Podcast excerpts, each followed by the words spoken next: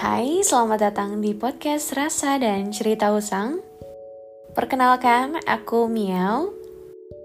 Sebelum kita mulai, aku mau ngasih tahu kalau podcast ini dibuat dengan aplikasi Anchor. Aplikasinya gratis, mudah digunakan, cepat, dan langsung otomatis terintegrasi dengan Spotify. Jadi, selamat mendengarkan. Kali ini kita jumpa lagi di sesi bincang tentang rasa.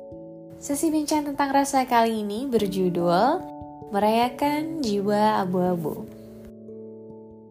Hari ini adalah hari yang spesial, bukan seperti nasi goreng yang dibungkus dengan dua karet.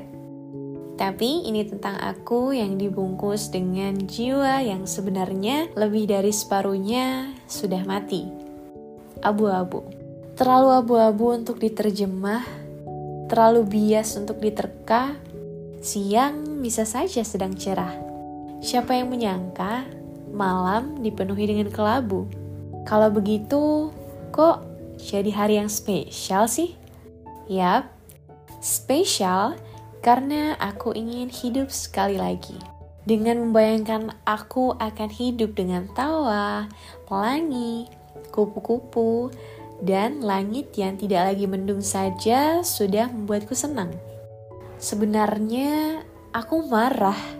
Aku marah melihat diriku yang diinjak-injak tanpa belas kasihan, meminta maaf padahal pelakunya saja sumringah.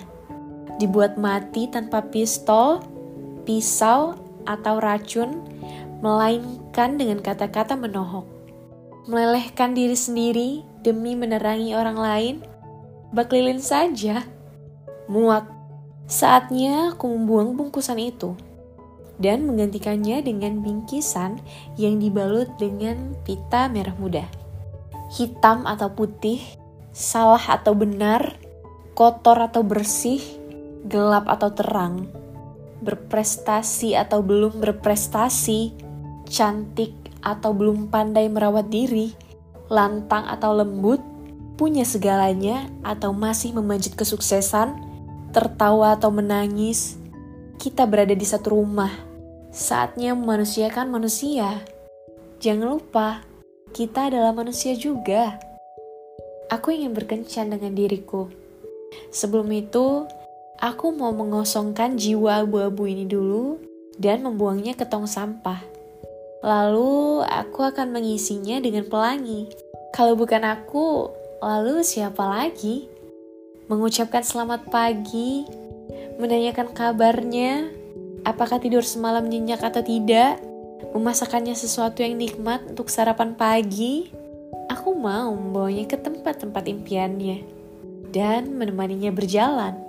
Suasana rimbun, sejuk, langit yang memamerkan pesona visualnya, suara air mengalir, embusan angin, dan kicauan burung adalah favoritnya mengajaknya makan, mengelilingi taman bunga, dan bersuah foto sebentar di sana.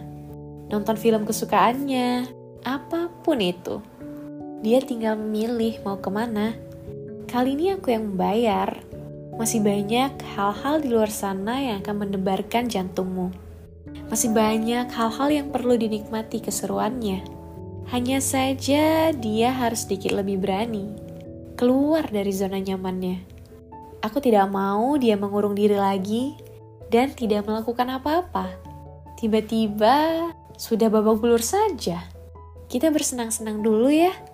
Nanti kalau sudah pulang ke rumah, akan kuizinkan kamu sesekali menangis, mengutuk diri, tertawa terbahak-bahak yang palsu, atau apa pun itu untuk menyegarkan hatimu. Satu yang pasti, kamu harus berani bertahan. Itu saja.